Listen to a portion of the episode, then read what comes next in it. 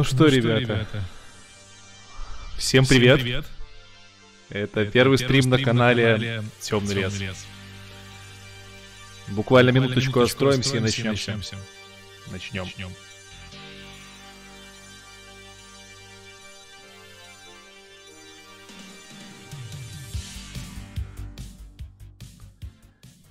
Так, товарищи, я надеюсь, меня слышно, я надеюсь, меня видно. Напишите в чате, прямо сейчас в YouTube чате, что не слишком громкая музыка на фоне моего голоса. Если громкая, то я ее сейчас подправлю.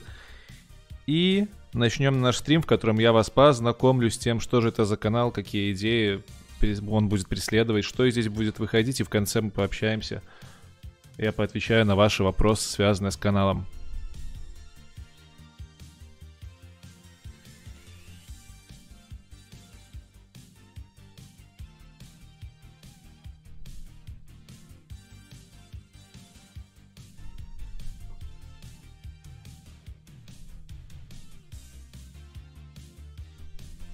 Хорошо.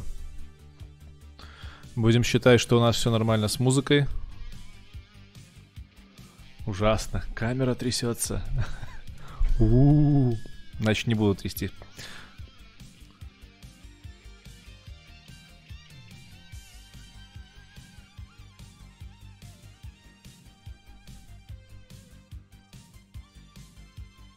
Хорошо. С музыкой все нормально. Ее слышно?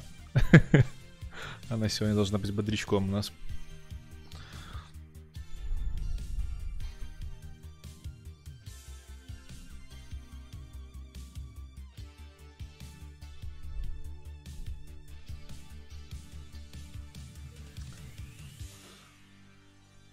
Отлично. Отличненько.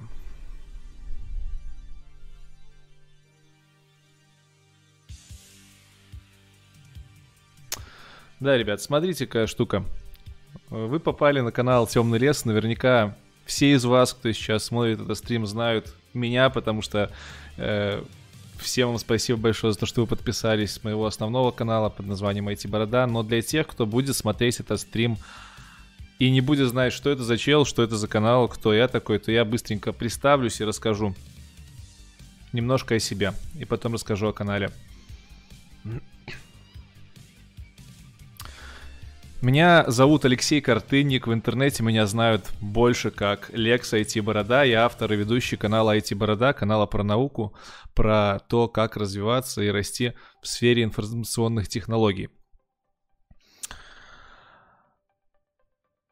И спросите вы, почему вы попали на пустой канал, на котором много подписчиков, нет ни одного видео, что же здесь будет происходить и вообще почему столько космоса?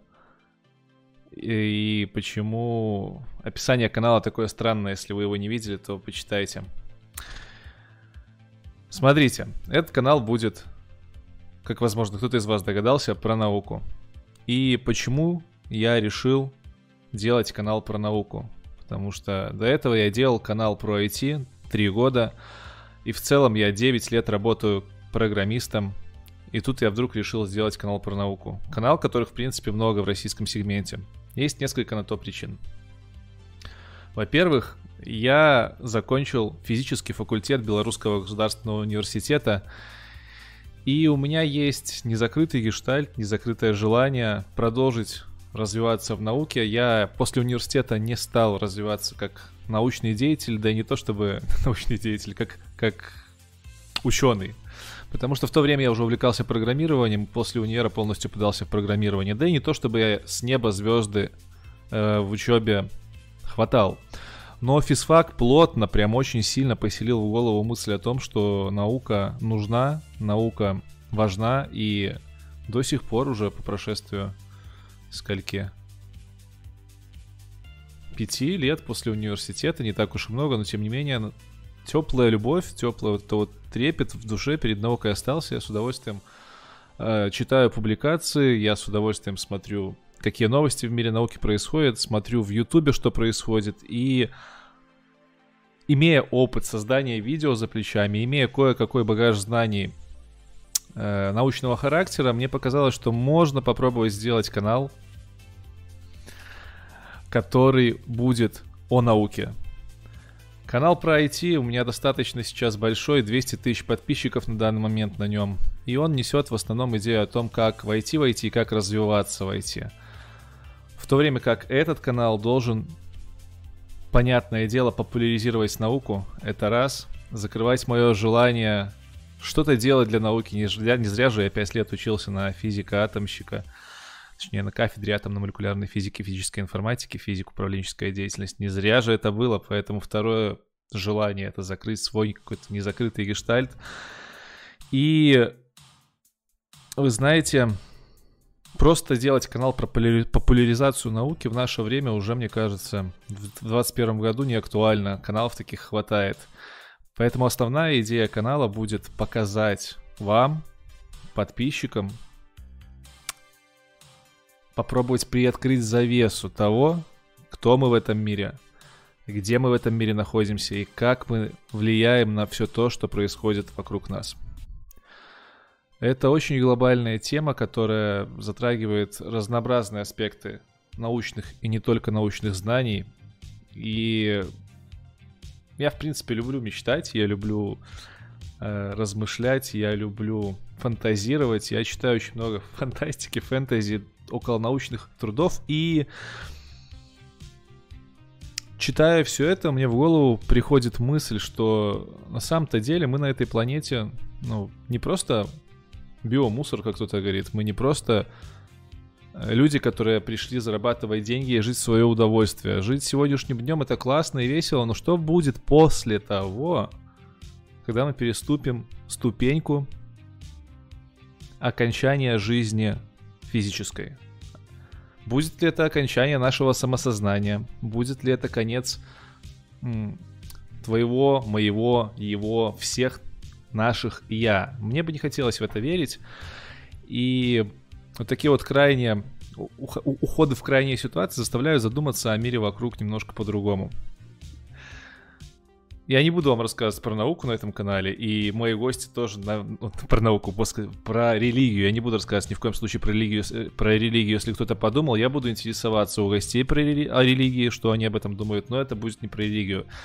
Главный посыл этого канала — повысить свою самоосознанность, повысить свой уровень осознания того, что происходит вокруг. Потому что вокруг происходит действительно очень много вещей, не только связанных с политикой, не только связанных э, с крупными компаниями, гигантами, с деньгами, э, взаимоотношениями. Нет, вокруг проходит очень много глобальных процессов, которые непосредственно связаны с физикой, с биологией. Коронавирус тому пример. Не знаю, Yellowstone, потенциальная угроза из космоса, облучение, смещение полюсов и много-много-много вещей более глобального характера крутится вокруг нас. Мы о них, в принципе, не знаем, но не потому что, ну, они не важны. Это очень важные вещи, которые нужно подразумевать, нужно иметь в голове, иметь в виду. Но человечество настолько маленькое перед ними, настолько ничтожное, что мы просто забиваем такие вопросы, потому что думаем, ну, пронесет. Хотя когда-то может не пронести. Поэтому третье желание — это повысить нашу самоосознанность в этом мире, понять, что мы на самом деле маленькая частичка того, что происходит вокруг нас, но несмотря на то, что мы непосредственно не можем действовать на более крупные процессы, нам нужно их понимать, нужно объединяться, нужно вкладывать, возможно, финансы, возможно, время в то, чтобы эти процессы изучать и в будущем сохранить вот это вот, вот эту штуку, которую называют, возможно, жизнью возможно, существованием. Возможно, это больше, чем жизнь. И задаваясь такими вопросами, конечно, хотелось бы не просто пространно размышлять, как это сейчас делаю я, а отталкиваться от каких-то объективных фактов, а у кого, как не у ребят из науки, эти факты можно получать из первых уст. Одно дело, когда ты обсуждаешь такие вещи с другом, родственником, не знаю, просто с прохожим, и другое дело, когда ты слушаешь рассказы, слушаешь пояснения за глобальные процессы, происходящие вокруг тебя, либо внутри тебя, потому что внутренний мир это тоже глобальные вещи, уму непостижимые расстояния. И когда ты это обсуждаешь с людьми, которые в это вложили жизнь, в это вложили кучу времени, PhD, доктора наук, диссертации, сотни диссертаций, передовые исследования в э, в астрономии, в физике, в биологии, в химии, да даже в литературе, в познании обычных естественных языков. Все это нас приближает к пониманию того, что происходит вокруг. И именно об этом я хочу этот канал и сделать. Собственно, как-то так, ребят. Э, канал не будет про философию. Нет, скорее, да, канал, конечно. Конечно, в канале будет много философии. Философия царица наук, и я приверженец той теории, что все науки вышли из философии, но мне кажется, что мой бэкграунд э, высшего образования на физическом факультете и желание показать мир вокруг, повысить нашу самоосознанность и опыт в создании контента сыграют на руку, и можно будет делать контент, который будет вроде как науч-поп, вроде как философия, но с небольшим углублением в науку. Это будет не настолько глубоко, как, э, не знаю, слушать лекции какого-нибудь физфака МГУ, но это должно быть чуть глубже, чем, например, интервью Дудя и Батыгина про девятую планету. И все-таки смысл немножко другой. Мы будем искать смыслы нашего существования, мы будем узнавать способы того, как мы можем пропасть из этой планеты, из этого пространства, для того, чтобы повысить свой уровень самоосознанности. Возможно, кого-то это будет вгонять в депрессию, но, ребят, будем бороться. Наша ничтожность, она важна. Важно осознавать, что мы очень маленькие крупицы во всем мире, даже на планете Земля. Но также важно осознавать, что если мы сможем объединиться и вложиться в науку, то мы, в принципе, потенциально сможем продлить свое существование здесь. Все эти мысли навеяны не просто каким-то там ветром в голове, на самом деле. У меня в кругу есть достаточное количество знакомых, которые занимаются наукой, даже есть доктора наук, молодые в возрасте, ребята, которые занимаются вообще тем, что уму непостижимо. Тем, что тебе кажется вообще, вообще какой-то фантастикой. Доставка лекарств напрямую в клетке. Э, изучение антропологии человека и возникновения человека задолго до того, что мы помним из школьной истории, в принципе, возникновения клеток, возникновения жизни как таковой.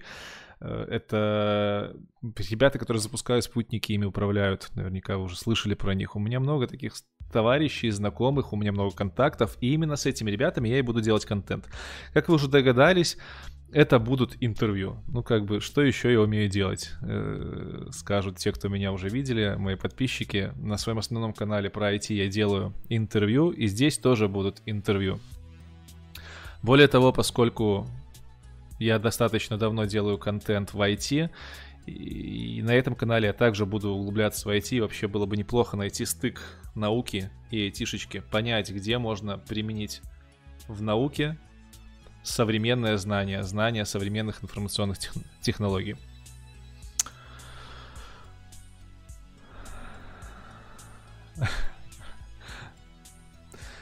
Да, я весь чат, если что, ребят, вижу. Я сейчас скорее рассказываю тем, кто придет потом на этот видос посмотреть, что же здесь происходит и о чем будет канал. А на вопросы все в чатике, вы можете их закидывать. Я уже поотвечаю, когда расскажу все, что себе тут выписал и что нужно рассказать в представлении этого канала. Собственно, как технически вообще будут выглядеть э, выпуски на канале? Как я и сказал, это будут интервью, но хочется делать необычное интервью, хочется не оставаться в том же жанре, который есть на моем основном канале, чтобы вы тупо не путали выпуски IT-бороды и выпуски темного леса. Э, к тому же у меня есть несколько фаворитов на ютубе, которые, по-моему, делают отличный научный контент, и, скорее всего, я буду копировать их поначалу, пока не выйду на собственный стиль, как это было и с IT-бородой. Тот, на кого я сейчас равняюсь, и с, точки зрения подачи, и с точки зрения качества контента, это Лекс Фридман. Для многих из вас это должен быть знакомый канал. А англоязычный канал э, парня с русскими корнями, который в MIT отучился, преподает, является доктором философских наук. Достаточно молодым для своего, возраста, для своего возраста, для своих лет. И Собственно, у Лекса Фридмана, по-моему, самый крутой контент по околонаучной тематике на Ютубе. Он делает достаточно глубокие интервью с представителями науки. Опять-таки, это доктора, это люди, которых вы, блин, знаете все. У него есть два интервью с Маском, хотя Маск не такой уж и ученый с какой-то точки зрения, но тем не менее, самая яркая персона, вкладывающая в науку. У него есть интервью с э, Митио Каку, у него есть интервью с кучей разных докторов наук в разных э, отраслях науки. Сам Лекс занимается изучением искусственного интеллекта, Artificial Intelligence. И вот его формат мне нравится больше всего. Поэтому, скорее всего, выпуски поначалу будут похожи на то, что есть у Лекса. Если вдруг Лекс увидит этот стрим, э, пожалуйста, не обижайся. Э, это не воровство, это преемничество э, контента. К тому же я Лекса очень уважаю и думаю, буду часто ссылаться на его выпуски. Если вы еще не знаете Лекса Фридмана, обязательно посмотрите его канал на ютубе. Уже почти 900 тысяч подписчиков, там очень крутые интервью. Так вот, это будут интервью я не хочу, как нам различать двух лексов в чате спрашивают. На этом канале я буду Лешей. И, потому что... Или Лексом, не знаю. Посмотрим, как будет получаться. Если что, я лысый.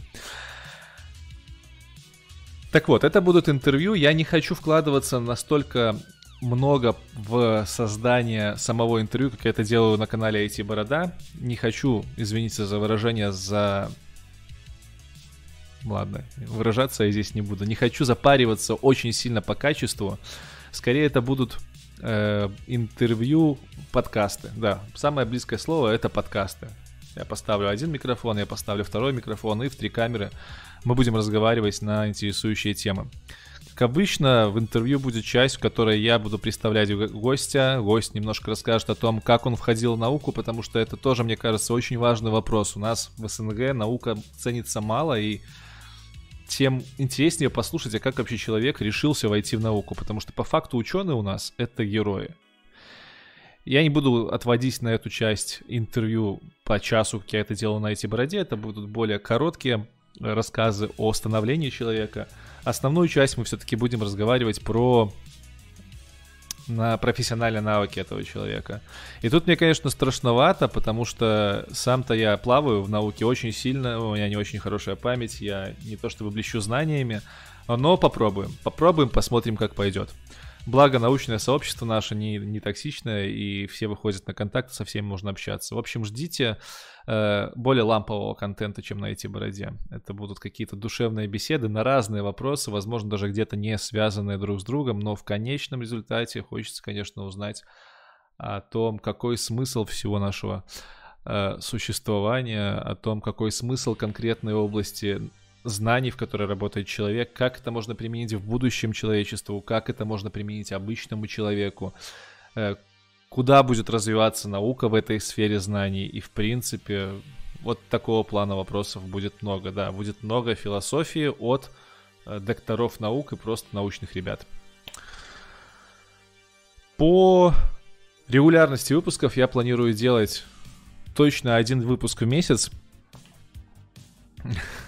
Я сказал это, будто бы э, это много, вы подумаете, почему так мало. Ну, создание контента трудоемкий процесс. Я думаю, что один выпуск в месяц будет точно, возможно, два. Кроме того, есть интересная задумка делать стримы после выпуска, где-то через недельку, с гостями из выпусков. Для того, чтобы они в онлайне могли ответить на ваши вопросы. То есть у вас, скорее всего, будет реальная возможность задать вопросы после выпуска тем, кто в них участвовал. Я буду стараться прям выклянчивать у этих людей стрим через неделю после выхода выпуска.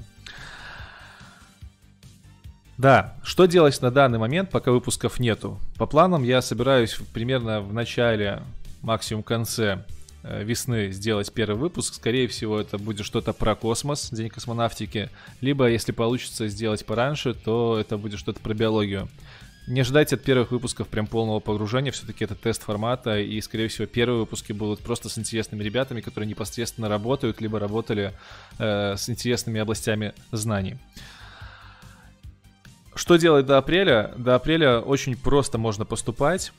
Можно подписывать своих друзей на этот канал, можно распространять информацию о нем, просто скидывать этот видос э, своим знакомым, друзьям, коллегам, подругам, чтобы они оценили, чтобы они подписались и не пропустили первый выпуск. Для меня важно, чтобы это было не в стол, да, не в тумбочку, чтобы канал развивался и э, через канал люди улавливали ту идею, которую он несет. Буду стараться отличаться по контенту от всего, что существует на Учпопе. Так что вот, делитесь обязательно ссылкой, обязательно подписывайтесь. На стене сейчас уже, благодаря вам, кстати, спасибо большое, все вы подписались, и на тысячи подписчиков появилась стена на канале. На стене я планирую выкладывать видосы, которые мне зашли в русскоязычном, возможно, даже в англоязычном сегменте про науку в Ютубе, и какие-то рекомендации по книгам фантастическим. Я считаю, что фантастика напрямую связана с наукой, и, честно, знаю мало ученых умов, которые в своей жизни не читали фантастику. Вот тут, тут у меня книжки стоят, тут и научпоп, и фантастика, и все остальное. Поэтому эти рекомендации я тоже буду оставлять. Возможно, я буду оставлять рекомендации по каким-то подкастам. Но, в общем, те из вас, кто подписан на эти бороду, знают, это будет просто стена, на которой будут интересные рекомендашки от меня. Кроме канала и стены, больше никаких ресурсов я не планирую. Я не буду развивать большую инфраструктуру вокруг этого начинания. Не будет никаких инстаграмов, никаких групп в соцсетях. Э, возможно, в будущем появится небольшой новостной телеграм-канал, и я его объединю со стеной на ютубе, сделаю бота, через которого можно будет и вам отправлять видосы на стену, который будет опрашивать источники информации интересные и агрегировать из них контент и выкладывать на телеграм-канале. Но это задача, скажем так, на будущее. Хотелось бы, конечно, построить какого-то бота на алгоритмических каких-то начинаниях сделать такой алгоритмический фид, который будет наполнять и стену интересным контентом, и, возможно, телеграм-группу. Если кто-то знает, э, Гриша Гриша Бобук.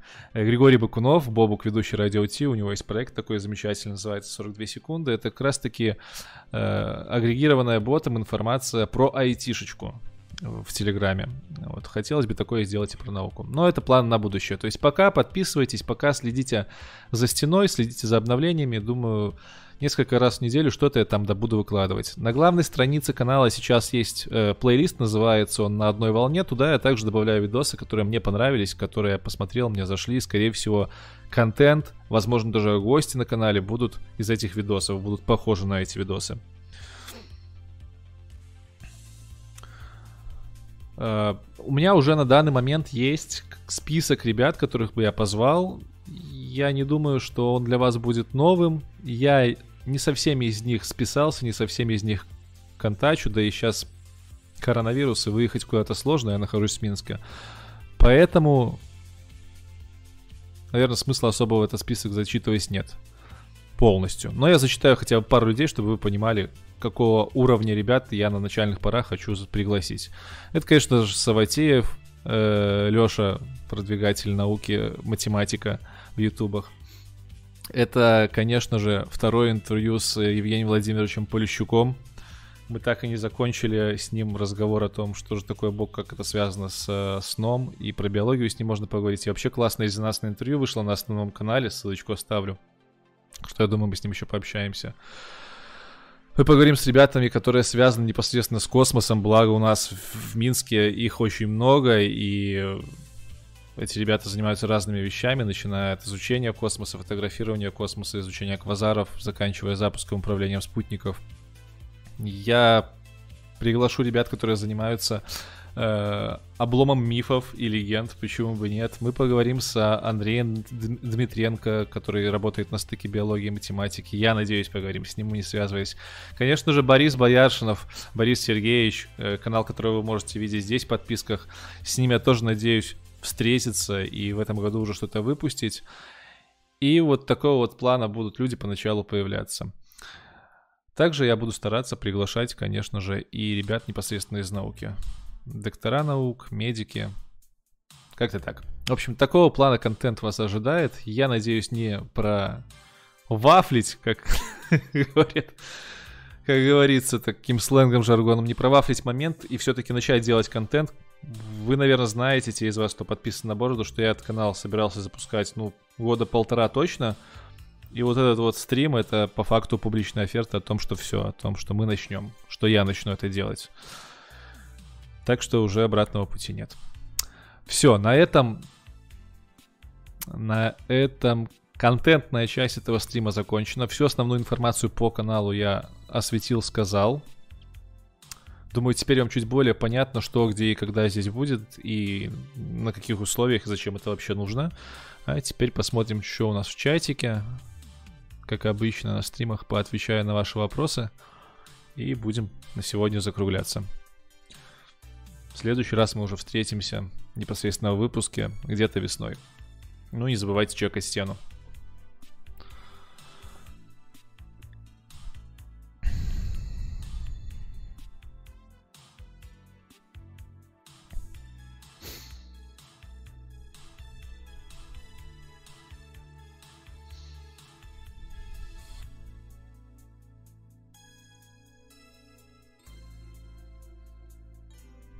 Ну, Антоха, Тёма, привет.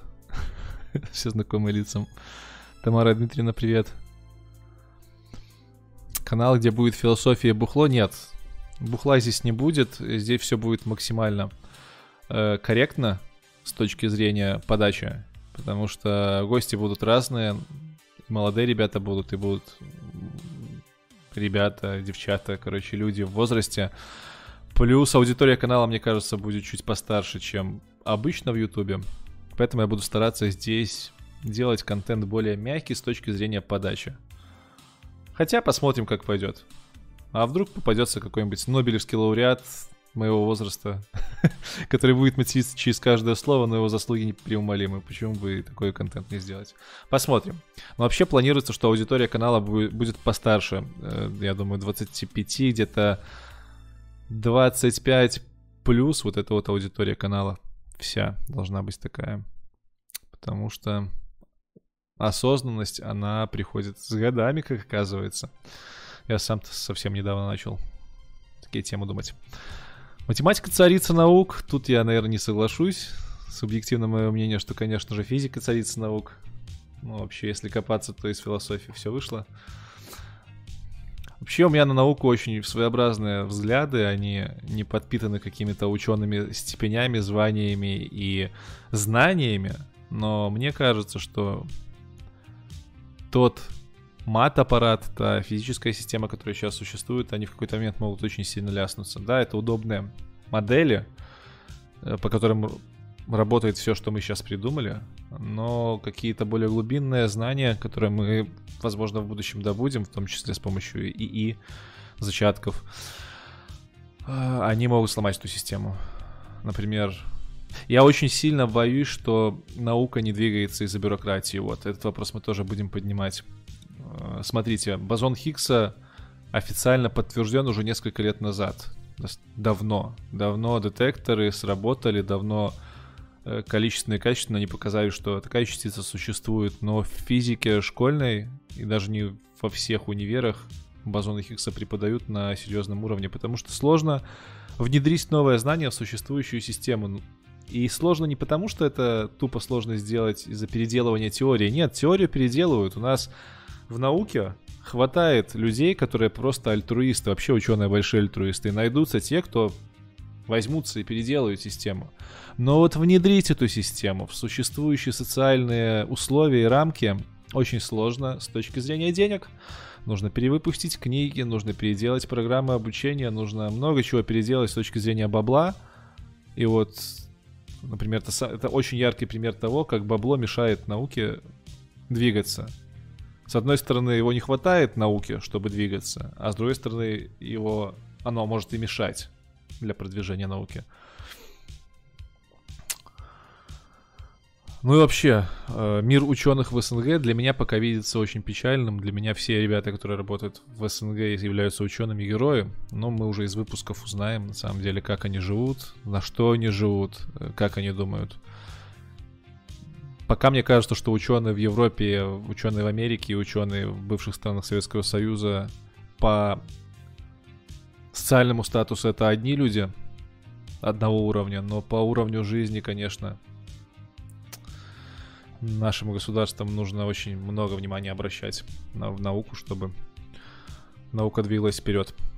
Эти вопросы мы тоже, кстати, затронем. Я думаю, многие из э, преклонного возраста, почетного возраста э, ученых расскажут нам про то, каково это было раньше, каково это сейчас, состояние науки и поменялось ли что-то. Саватеев матерится, да, Саватеев матерится. Да, и давайте договоримся, что на, на вопросы по программированию конкретному я на этом канале не отвечаю. Хоть я и программист, э, этот канал не про программирование, поэтому тут мы говорим про науку, тут мы говорим про гостей, которые будут на канале, тут мы говорим про какие-то связанные вещи с программированием, например, про э, искусственный интеллект. Все мы понимаем, что это на данный момент мар- маркетинговый ход, называть искусственный интеллект искусственным интеллектом. Вообще, если переводить с английского, то, наверное, это какая-то думательная машина будет. Опять-таки, спасибо Бобуку за перевод. То есть в английском это чуть больше, более широкое понимание, понятие, чем у нас. Вот на такие темы можно говорить. А по про про программированию мы, наверное, говорить и не будем здесь как таковое. Варить мед в прямом эфире мы тоже не будем, за такое банят.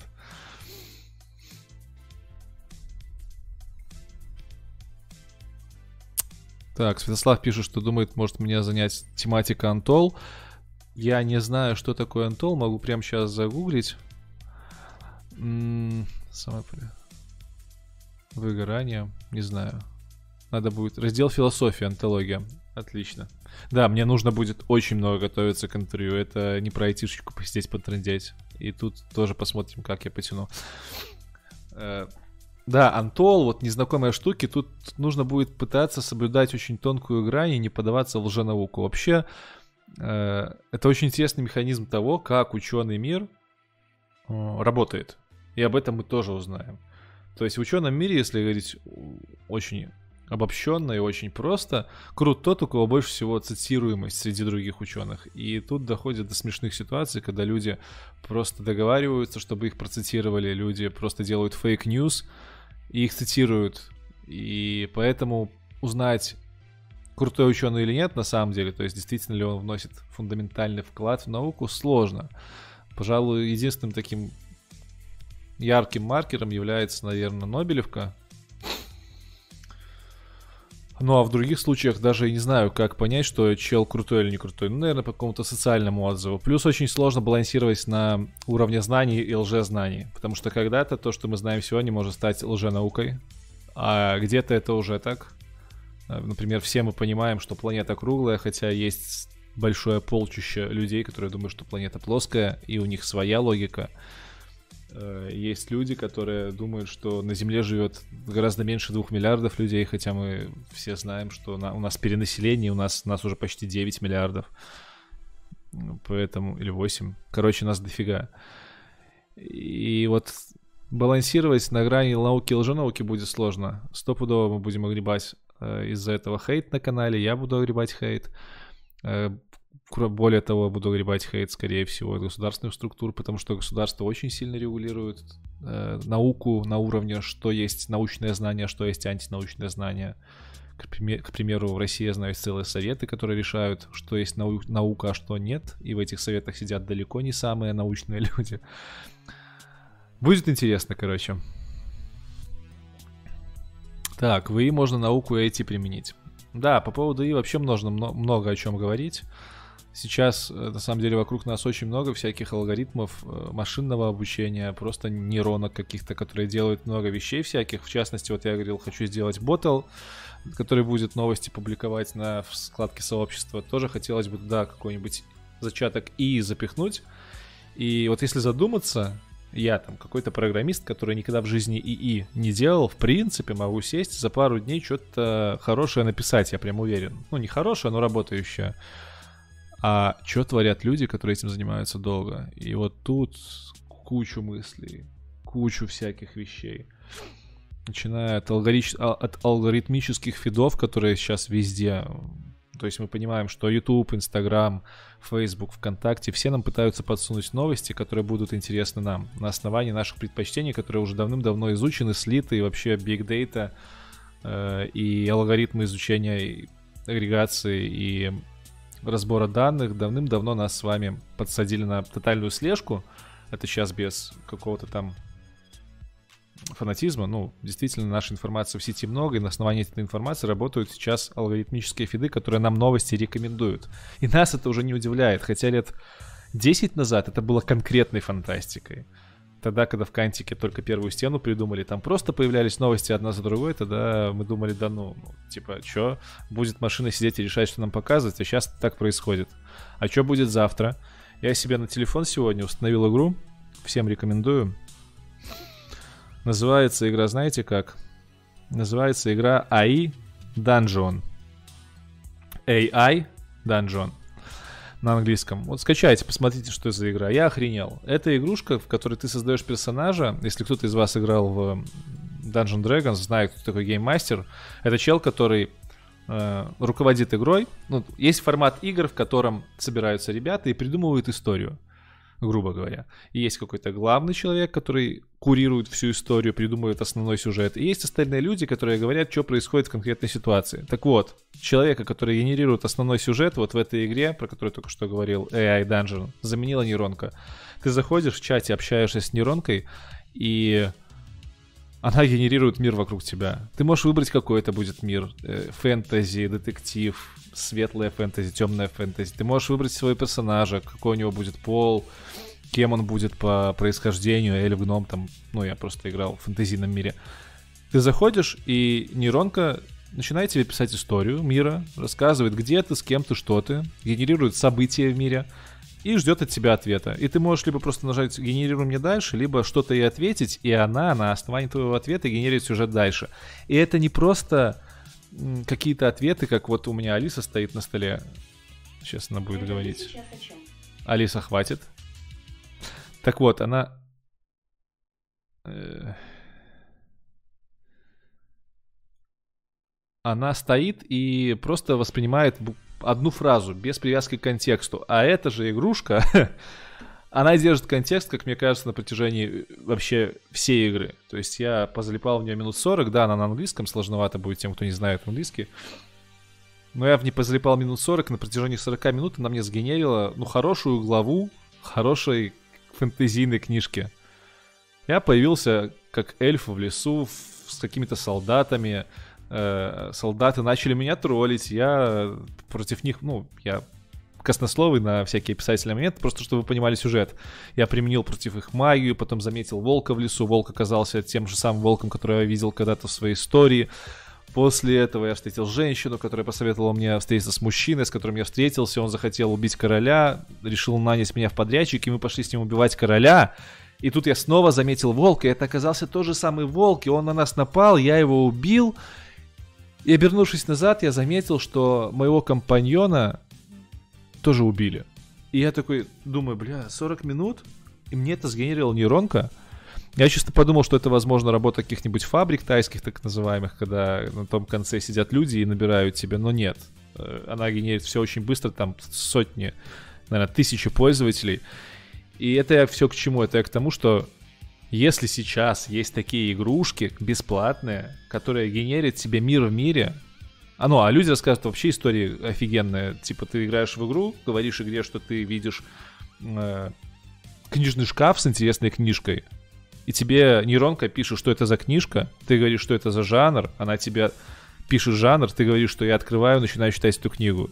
И ты как бы, находясь в игре, начинаешь реально читать книгу, ты можешь ее читать бесконечно, ты можешь в этой книге найти такой же шкаф, я сейчас, в принципе, цитирую Бобука. Я просто последнее время очень много интервью посмотрел с Георгием Бакуновым. Это технический директор по продвижению технологий, директор по продвижению технологий в Яндексе. Он много чего про искусственный интеллект говорит, и вот я охренел. Поэтому, если такое уже доступно на телефонах, и буквально года 4 назад это было реально фантастикой, чтобы тебе нейронка могла генерить роман, а конкретно в этой игре нейронка натренирована на генерацию романов. Но это там за, за 5 лет, то я думаю, нас в будущем много чего ждет. И со спецами в этой области было бы очень интересно поговорить. Не конкретно про техническую часть, как программируются нейронки, как программируются там какие-то какие-нибудь а, алгоритмы работы с данными, а о том, что нас ждет в будущем и что уже есть сейчас.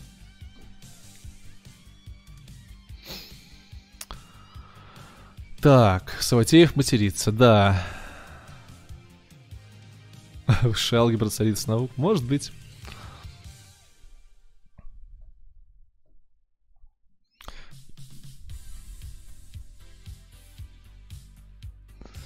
Ну вот, Серега, ты пишешь, что вроде как человечество вышло на, с наукой в какой-то плато, но на самом-то деле вот мы сейчас развиваемся очень сильно в цифровом плане. И там прям много всего может быть. Может быть, мы не вышли на плато, может быть, у нас просто наша дорожка, по которой мы шли, сместилась немножко в сторону и дальше идет вверх. То есть эта гора закончилась пока, и мы перешли на другую гору, которая более высокая, и поднимаемся дальше. Классическая наука пока на тормозах, а фундаментальная наука. Ну, то есть не так быстро развивается, как это было прошлое десятилетие, но зато э, познание в области кибернетики, в области квантовых вычислений, в области искусственного интеллекта, они идут в гору.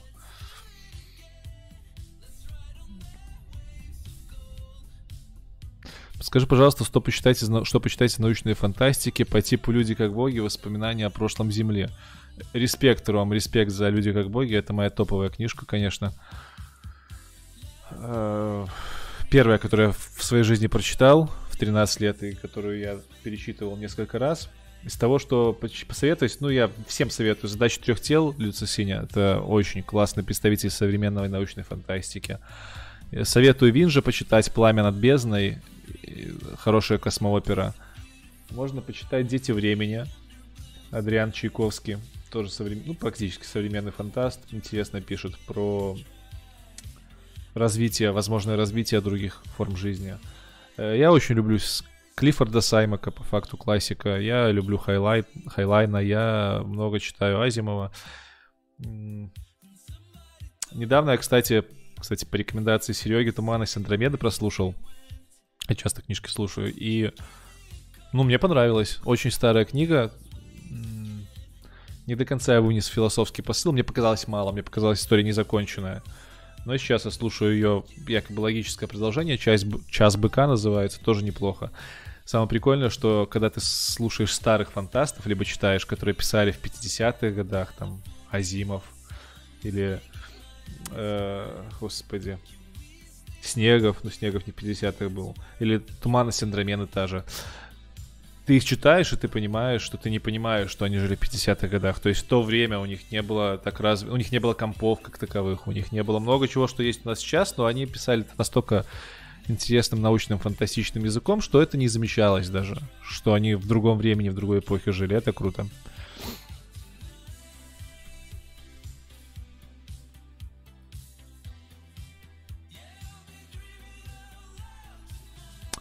Возможно, перед интервью либо подкастом стоит уточнить у гостя, что стоит почитать, просмотреть хотя бы для ознакомления, чтобы самому не упадать из темы.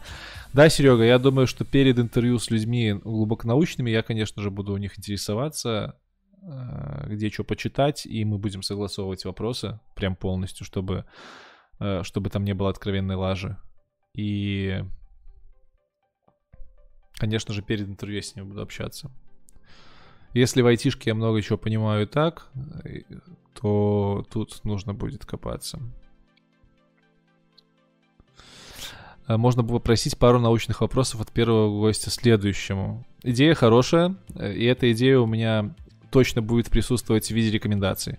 Если на IT-бороде я собираю рекомендации с подписчиков, то на канале Темный лес я буду собирать рекомендации следующих гостей от самих гостей, потому что кто как не там, доктор наук сможет посоветовать классных ребят в этой же области, либо в смежных областях. Плюс это будет теплый контакт.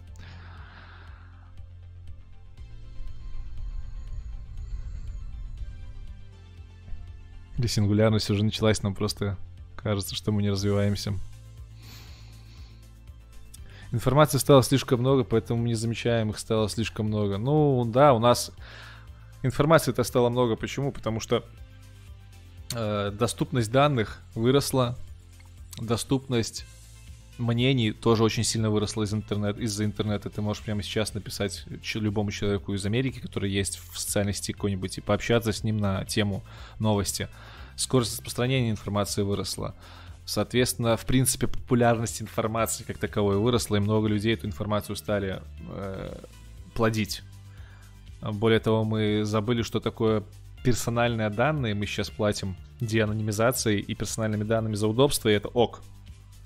То есть то, что соцсети знают у нас намного больше, чем нам кажется, для нас ок. Потому что, ну, это же удобно, когда нам подсовывают те новости, которые нам нравятся. Тут главное не замыливать взгляд и отличать, что здесь тебе показывают новости, которые тебе нравятся, а здесь тебе показывают новости, которые нравятся тебе и выгодны кому-то. И это, кстати, большая проблема. Следующий шаг вообще новостных э, проектов, вообще информационного распространения, как мне кажется, это генерация информации автоматическая. Если сейчас уже есть искусственные программы, которые могут генерить целые романы, и э, GDP, GDP, по-моему, называют, GDP-3 называется тот самый алгоритм, который умеет генерить новости на основании просто тупо анализа кучи информации, GPT-3, э, то мне страшновато. Страшновато, что когда-то рано или поздно новости начнут генерить машины. Грубо говоря, э, Трамп объявил в Твиттере захват Капитолия, э, какой-нибудь серверок с ИИ перехватил твит Трампа и нагенерил кучу-кучу-кучу новостей в разной стилистике про это и начал рассовывать. И ладно, если это будет так, ну, в таком развитии событий просто много людей работу потеряют. Уже сейчас машины генерят тексты на уровне статистических репортеров, журналистов. А прикиньте, что будет, когда они встроятся в алгоритмические фиды, и они будут генерить новость под наши интересы. То есть Трамп захватывает Капитолий, кому-то нейроночка генерит эту новость под соусом политики, кому-то под соусом феминизма, кому-то под соусом науки, кому-то под соусом того, что акции Трампа вырастут. И все это будет основываться на наших предпочтениях. Но это пипец просто. Это стремновато как-то даже. А это уже не за горами. Поэтому информация, конечно, все больше и больше, но хорошо это или плохо, время покажет. Посмотрим, к чему это приведет. Стоит с осторожностью ко всему этому относиться, мне кажется.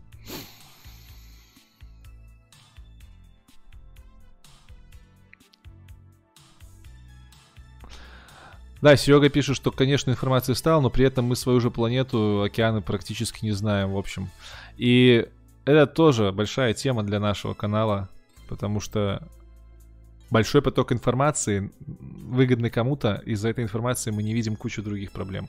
Мы не знаем океан, действительно, мы знаем океан на несколько процентов. Мы знаем космос околоорбитный лучше, чем океан. Мы знаем сушу гораздо лучше, чем океан. Океан вообще дофигища, больше, чем суши. Но проблема-то в том, что мы можем и не узнать. Потому что биологические виды умирают. Заметьте, блин, комаров в детстве было больше, реально. Э, ягод в детстве было больше. Не потому, что ты был меньше и казалось, что было их больше, а потому что ну, вырождаются многие виды. Многие виды в Красную книгу занесенные пропадают. Э, мы загрязняем атмосферу, обстановку вокруг нас, и об этом мы не задумываемся. Это техногенный фактор, это фактор как-то антропогенный, влияние человека на среду вокруг нас. Об этом мы тоже очень мало задумываемся, об этом мы будем говорить с гостями на канале. В том числе о вещах глобальных, да. Вот Йеллоустоун стоит на американском континенте. И бурлит, ну, как бы, там же проблема у них целая геологическая, у них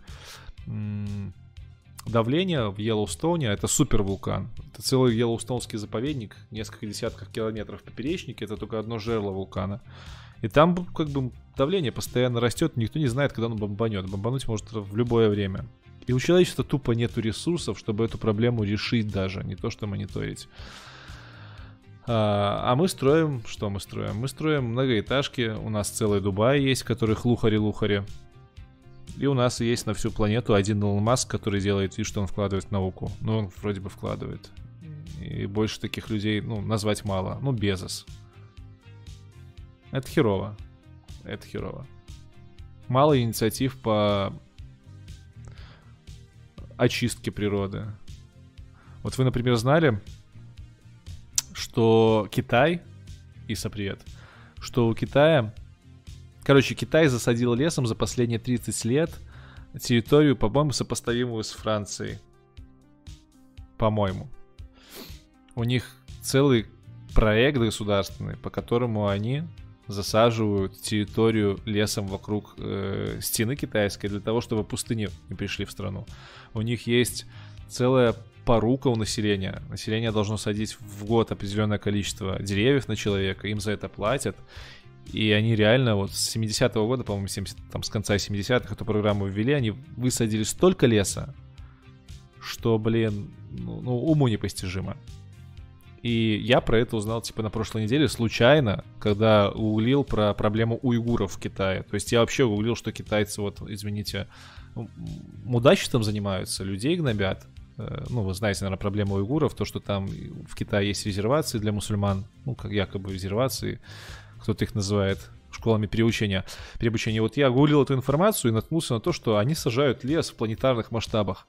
Ну, охеренно же.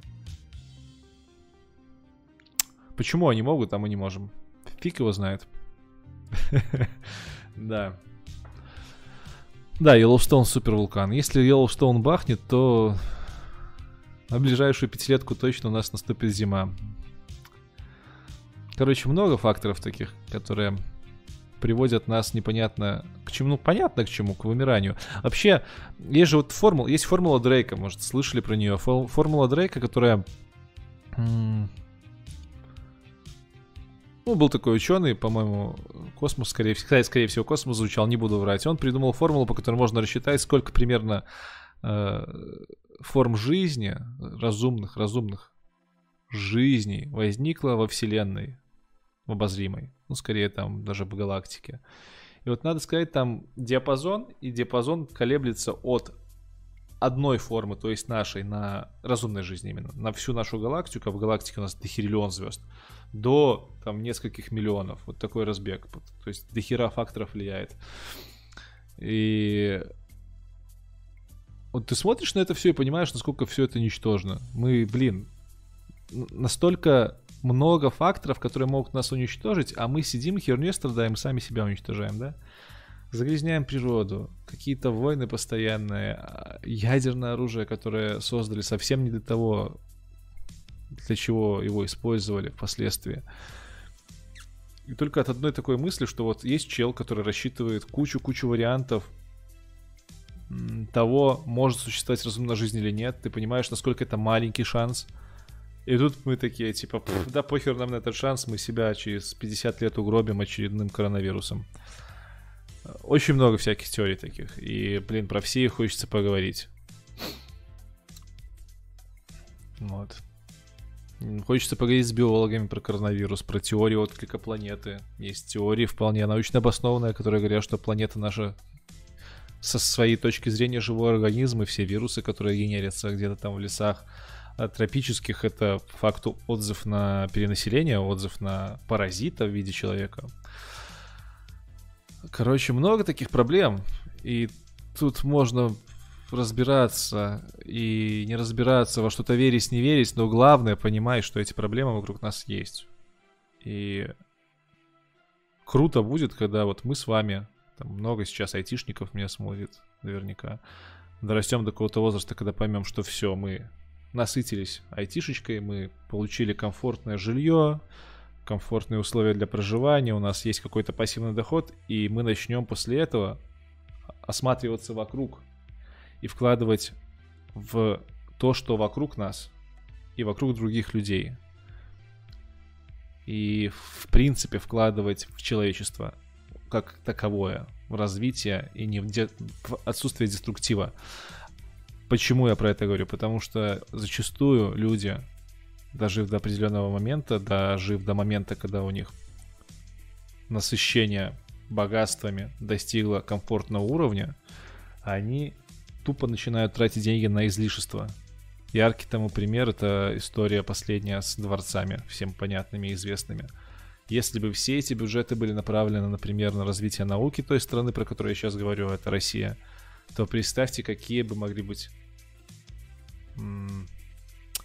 сейчас плоды. Когда миллиарды бы долларов, ну, то есть там суммы такие, что там, бюджет науки годовой, ну, это прям зернышко маковое на фоне апельсина, на фоне всех тех распилов, которые были в этой истории. И вот я об этом, о том, что когда у нас будет выбор, тратить деньги дальше на себя и на дальнейшее свое обогащение, либо потратить деньги на какие-нибудь изучения фундаментальных вещей, изучение того, как жить лучше всем, мы сделали выбор вот в эту сторону.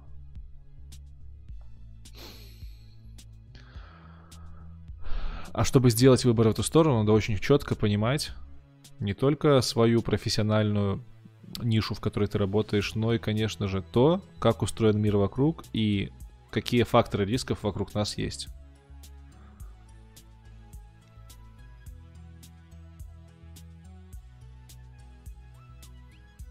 Уравнение Дрейка. Кстати, с уравнением Дрейка прикол есть. Вот уравнение Дрейка, оно типа оптимистичное, как бы, если брать размер обозримой вселенной, а это 13 миллиардов, по-моему, световых лет, то там число минимального количества цивилизаций, оно, оно больше, чем одно. Самое интересное в этой формуле, что самое большое влияние в нее вносит коэффициент, который говорит о, среднем о средней продолжительности цивилизации. То есть даже в этой формуле взято во внимание то, что цивилизации себя уничтожают, и они тупо не успевают пересекаться друг с дружкой, несколько цивилизаций, чтобы познакомиться и получить эмержентное развитие, взрывное. А, вот. А есть же другие теории, есть теории... Ну, короче, дофига всяких теорий. Я не буду сейчас палить их, у меня есть идеи, с кем можно эти теории обсудить. И по некоторым теориям, в принципе, жизнь на планете Земля это настолько уникальное событие, что, я не знаю, э, появление второй вселенной, второго большого взрыва, ну, Биг Бенга, может быть настолько же маловероятным, как и появление жизни. Короче, очень много разных вещей.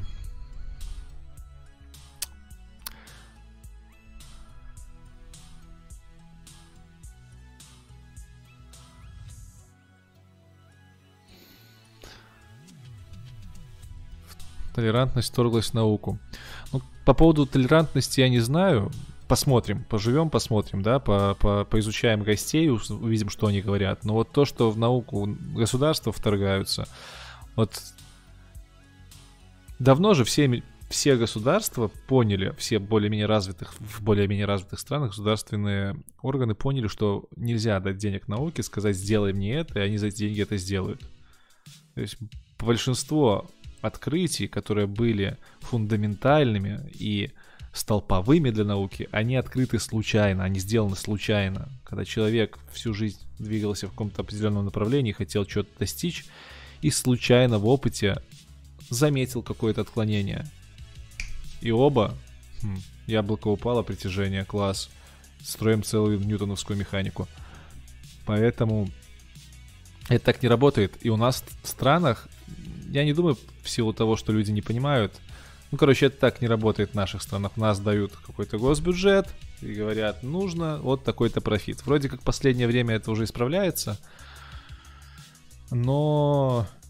Ну, то есть справляется каким образом? С ученых не так прям требуют до, достижения какого-то конкретного результата. Чинуши начинают понимать, что нельзя сказать, блядь, построй мне термоядерный реактор, и тебе его построят там к какому-то числу. Это не так работает. Но все равно из-за распилов денег мало доходит, и из-за того, что денег мало доходит, ученые, ученые связаны по рукам и ногам, потому что оборудование дорогостоящее, про зарплаты мы вообще не говорим, их там нет практически, мне кажется. Естественно, они не показывают никаких результатов, еще нужно еще больше зляться и строить себе еще большая дача. Ну, я сейчас не сетую на политику, просто я вижу, как это работает, и я думаю, многие с нами со мной согласятся в этом плане. Самый главный вопрос, что взорвалось и где это все находится. Может, ничего не взорвалось. Вообще, теория Большого Взрыва, она настолько абстрактная, что вероятность ее очень мала. На самом деле. Ну, еще одна теория, которую просто все согласились поддерживать. Большинство. Не все, большинство. У нас же решает большинство. Э, так. Про Натанка спрашивает, не хочу ли я пилить научпоп видосики. Ну, по факту, весь этот канал это и будет на большой научпоп проект — но с углублением в сторону науки, а не популярного контента. То есть, если взять Топлиса, если взять Кужи подкаст, какие-то проекты Шихман про науку. Ну, кстати, Шихман похож на то, что будет на этом канале. Скорее вот на уровне Шихман. Может, чуть-чуть глубже, если получится. Но не на уровне Топлиса и других ребят, которые делают прям на очень широкие массы. Все-таки, чтобы повышать осознанность, нужно понимать, про что идет речь, или как минимум понимать, что можно погуглить, и где можно прочитать, чтобы понять то, что ты услышал. А не так, что тебе рассказали, тебе все абсолютно понятно. Если ты посмотрел выпуск научный, и тебе после этого все понятно, вот что там сказали, то он не научный, тебя ничему не научили. Ну, либо ты прям доктор наук, доктор наук. Но я мало знаю докторов наук, которые смотрят научпоп на ютубе. Они обычно вкалывают. Да, я, в принципе-то немного докторов наук знаю, то я так говорю. Сколько? Три человека. У Шихман нет канала про науку, но Шихман на постоянной основе выпускает э, интервью с учеными несколько раз в год. И, кстати, я некоторые из этих интервью в плейлисте на главной добавлял, можешь глянуть. И спасибо Шихман и спасибо Дудю с выпуском про Батыгина за то, что они показали, что такой контент могут э, люди воспринимать. Ну, если у Дудя он в принципе достаточно был лайтовым, то у Шихман он местами чуть-чуть посложнее. Но и там миллионы просмотров. И это значит, что люди готовы потреблять такой контент. И готовы, наверное, даже его понимать.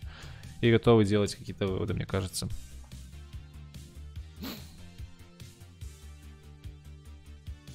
Это канал о науке или сохранении природы или симбиоз, спрашивает Иса. Э, я считаю, что изучение науки по-хорошему оно движется в двух направлениях. Либо ты в науке, потому что, ну, ты по-любому в науке, потому что это круто. Ну, бля, это круто. Ну, круто же пойти, блин, и что-то новое узнать. Это офигенски. А второе, конечно, это делать это не зря. То есть хотелось бы еще, чтобы вот это вот все офигенское, но привносило глобальный смысл. С этой точки зрения, сохранение природы — это частный случай э, того, к чему часть научного сообщества стремится. Ученые вообще, они всегда стремятся к не деструктиву. Даже создавая атомную бомбу, э, даже создавая атомную бомбу, не было цели сделать бомбу. Ну, точнее, цель это была от главнокомандующих, а ученые, которые над этим работали, они видели в этом, конечно же, намного большую цель и не хотели использовать это в таких э, целях, в которых ее начали использовать. Оппенгеймер сразу же сказал, что как что использование его наработок, наработок в военных целях приведет к очень плачевным событиям.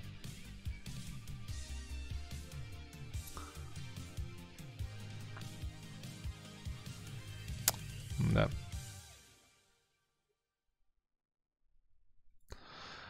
Поэтому мне кажется, что сохранение природы, э, изучение природы, изучение возможных факторов риска извне, факторов риска во внутри системы, факторов риска, которые, на которые, в принципе, сейчас повлиять нельзя, это тоже все входит в науку, и об этом мы тоже, мы не тоже, а об этом мы и будем говорить на канале.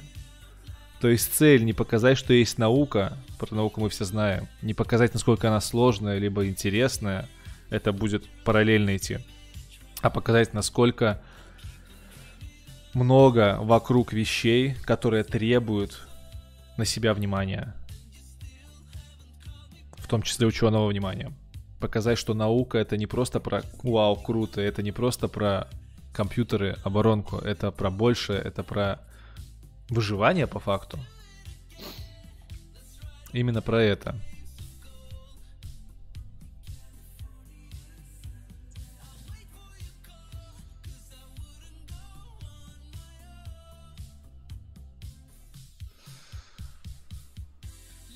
Да.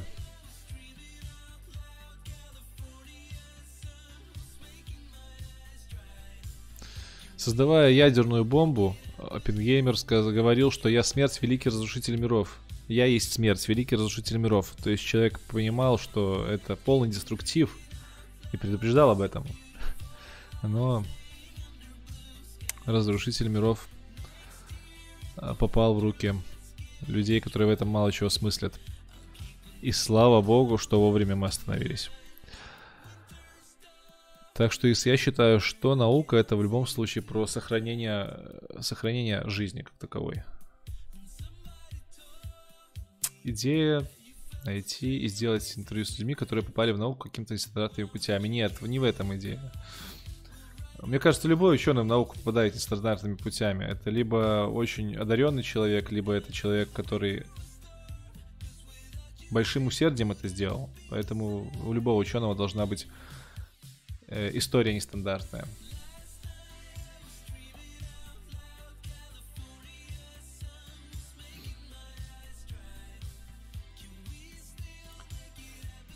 Сегозавр. Кстати, Сегозавра я не, даже и не помню. Спрашивают, канал Сегозавр это про науку или не про науку, по моему мнению. Сейчас посмотрим, что за он. Наверняка я видосы видел, потому что название на устах. А, Сегозавр, все, понял, это лейбл комовский подкаст новый. Слушай, я не смотрел э, выпуски этого подкаста прям целенаправленно. Но как бы по наличию там комиков стендаповских, ну, сложно мне назвать это наукой. Даже не так. Стендап-комики это тоже хорошие люди, у кого-то из них есть даже научная какая-то, скорее всего, подготовка, может быть, университетская. Но как бы тут еще и лейблком, а лейблком всегда делает проекты больше не за идею, скорее, а за охваты. То есть это надо понимать, это бизнес. Мне кажется, что там не так много науки, как мне бы хотелось. Хотя, несомненно, подкаст является популяризатором каких-то научных взглядов, и это круто. Но можно чуть поглубже. Но поглубже будет меньше людей хавать, а значит будут меньше охваты, а значит для лейбл.кома конкретно это невыгодно.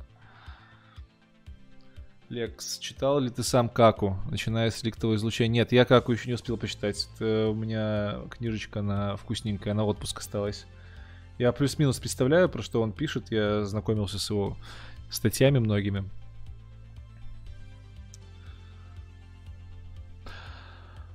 А, да, про реликтовое излучение мы получаем. Э, получаем много информации, и для многих уже не секрет, что реликтовое излучение это длинно-длинно-длинно волновое излучение, как бы чем длиннее, чем ближе волна к красному спектру, тем значит она дольше шла, дольше образовывалось, формировалось, и вот считается, что реликтовое излучение — это излучение, которое э, там образовалось, я не знаю, наверное, в, пе- какие-то первые единицы времени большого взрыва, это может секунды, может миллисекунды, может минуты.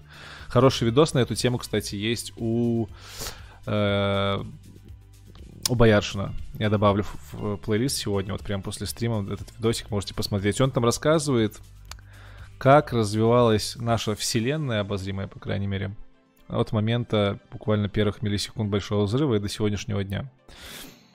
Э, Бояршин очень знатный чувак в физике, и он все очень, доста... очень хорошо объясняет, последовательно и понятно. И про ректовое излучение в том числе. Но все равно, что было до Большого Взрыва, как оно могло... Ну, ничего не было, да, в современном нашем текущем понимании ничего не было. Что было в первые микросекунды, вообще, что такое время. Тут куча вопросов, которые ставят под сомнение вообще э, правильность выбора всей этой системы. Тут можно много рассуждать. Да, большой взрыв хорошо ложится.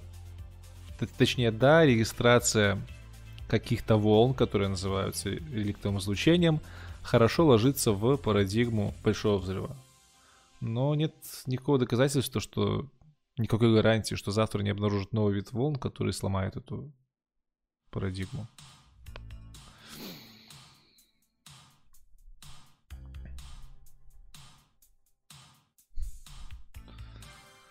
Так.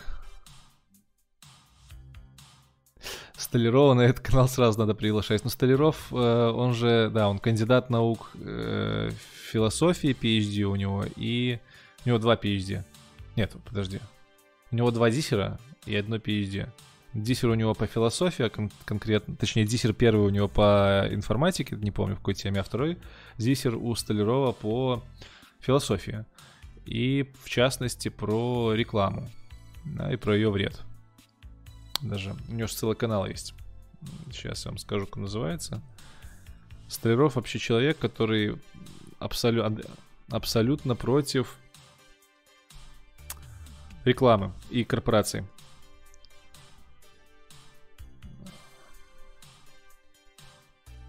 так сходу не найду, наверное.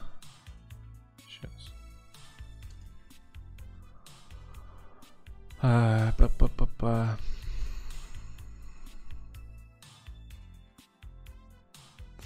Андрей Викторович Столяров. Можете вбить в угле, зайти на его сайт, и через сайт вы сможете э, сможете найти его. Блин, а у него тут, наверное, нет указаний.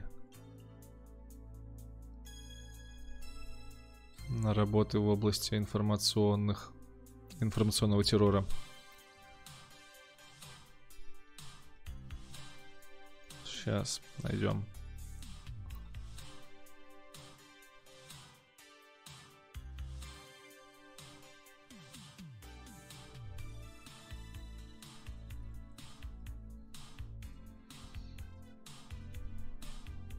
Да блин, мне все другого столярого писателя выдает.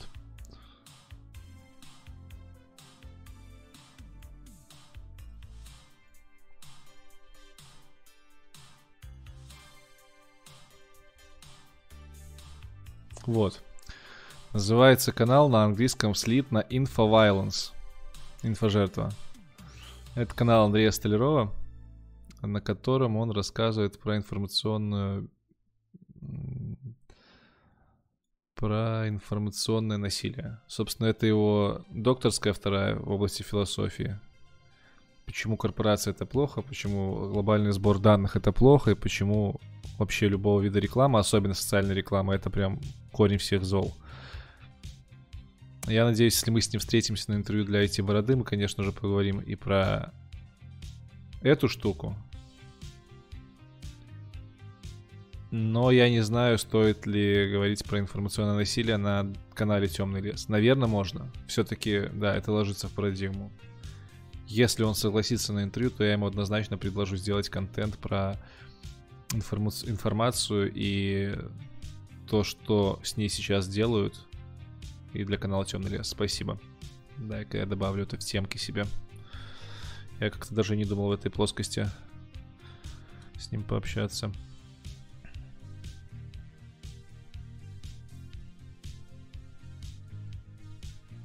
Вообще Андрей Столяров очень крутой преподаватель, всю свою жизнь преподавательство отдающий. Написал здоровенное пособие по тому, что такое программирование, как оно появлялось, э, как программировать на плюсах. Четыре тома, написал он это все в свободное время. Абсолютно бесплатно это отдает, такой альтруист по жизни. Ему большой-большой-большой респект за все его старания.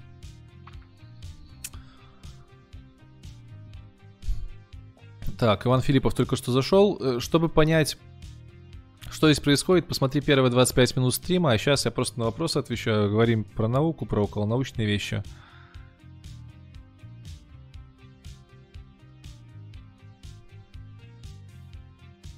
В списке каналов буду ли я собирать...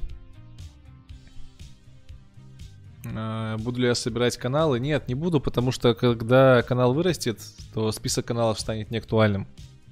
YouTube, к сожалению, перестал э, разрешать добавлять каналы на отдельную страницу, и когда канал очень вырастает, становится много контента, для рекомендованных каналов тупо места не остается. То есть ты тупо в админке не можешь их выставить, поэтому скорее нет. Но я буду постоянно на сообще... в сообществе на стене кого-то постить. И, конечно же, и постнаука там будет.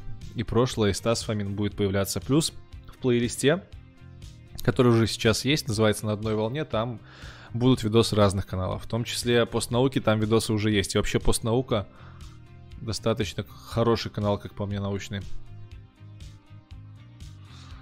С историей у меня, кстати, сложные отношения. Я историю очень плохо знаю, и общаться мне про историю сложновато. Поэтому я не знаю, как пойдет с историей вообще мне пока сложно представить, о чем можно говорить с точки зрения научных знаний в истории, потому что история это по факту фиксирование того, что было. Это летописание. Возможно, на основании исторических данных есть другие виды дисциплин, которые изучают поведение и проецируют их на современный мир. Скорее всего, конечно, ну, по-любому такое есть. Стратегия банальная. Там было бы интересно пообщаться. А про историю как про таковую, ну, один выпуск максимум, что я вижу. Да, ребят, все. Археология. Да, в тему истории. Все, ребят, час мы с вами постримили. Час 16. Я надеюсь, теперь вам чуть больше понятно, что будет на канале. А, да, э, кто, кто, кто. Леша Пицуха просил меня назвать, почему канал называется Темный лес. Вообще, те, кто читал Люций Синя, должны знать. Темный лес это название э, второй книги из серии Задач трех тел. Одна из самых классных трилогий современных про космос, космоопера. Очень научная вещь. И Темный лес, вкратце, это теория, которую выдвинули в этой книге, о том, что Вселенная, в которой существуют другие, скорее всего, разумные жизни, э, очень похожа на темный лес в лесу, в котором есть много охотников, цель которых выжить самому и убить остальных для того, чтобы получать как можно больше э, пропитания от этого леса и остаться, в принципе, в живых. То есть для того, чтобы тебе остаться в живых, тебе нужно уничтожить всех, кто может тебя уничтожить. Всех, у кого есть оружие. А в лесу есть ты и другие охотники. И вы в темном лесу. Вы не видите друг друга. И как только кто-то из вас... У вас у всех ружья заведены, взведены. И вы все стоите и не двигаетесь. Как только кому-то захотелось покурить, э, извините, не знаю, справить нужду, пошуметь. Сразу все остальные понимают, что этот человек находится в какой-то точке и делают туда выстрел. Таким образом, теория темного леса говорит, что чем больше мы фоним вовне с нашей планеты, тем более вероятно, что более технологически развитые цивилизации попробуют нас уничтожить тупо в целях собственной безопасности. Как по мне, хорошая теория, говорящая о том, что нужно чуть повнимательнее относиться к информации, в частности, той, с которой мы с вами работаем каждый день, и, в общем, той информации, которая уходит вовне, и под вне я имею в виду шарик. Поэтому канал называется Темный лес. Э, в описании канала есть как раз таки цитата про то, что такое темный лес из книги Люцисини. На аватарке канала, как вы могли узнать, первая, э, чет... первая четкая фотография черной дыры получена в прошлом году. Э, я думаю, будет много пасхалок, много отсылок. В общем, как-то так. Все, рассказал про то, почему канал так называется, поговорили на темы, рассказал, что на канале будет. Всем вам большое спасибо, что вы к каналу присоединились. Обязательно следите за стеной, следите за плейлистом. Ну, скорее всего, когда я буду в плейлист добавлять видео, я буду его же дублировать на стене. Э, рассказывайте про этот канал своим знакомым, друзьям. Можете шарить этот стрим и говорить, посмотреть первые 25 минут, чтобы понять суть канала. Чтобы к апрелю, когда выйдет первый выпуск, мы порадовали нашего первого гостя, и остальным гостям было идти к нам э, интересно, как минимум с точки зрения комментариев, ваших отзывов и, ну, охватов. Все. Всем хороших выходных. Не болейте, не скучайте. Узнавайте мир вокруг себя. Будем на связи. Покедова.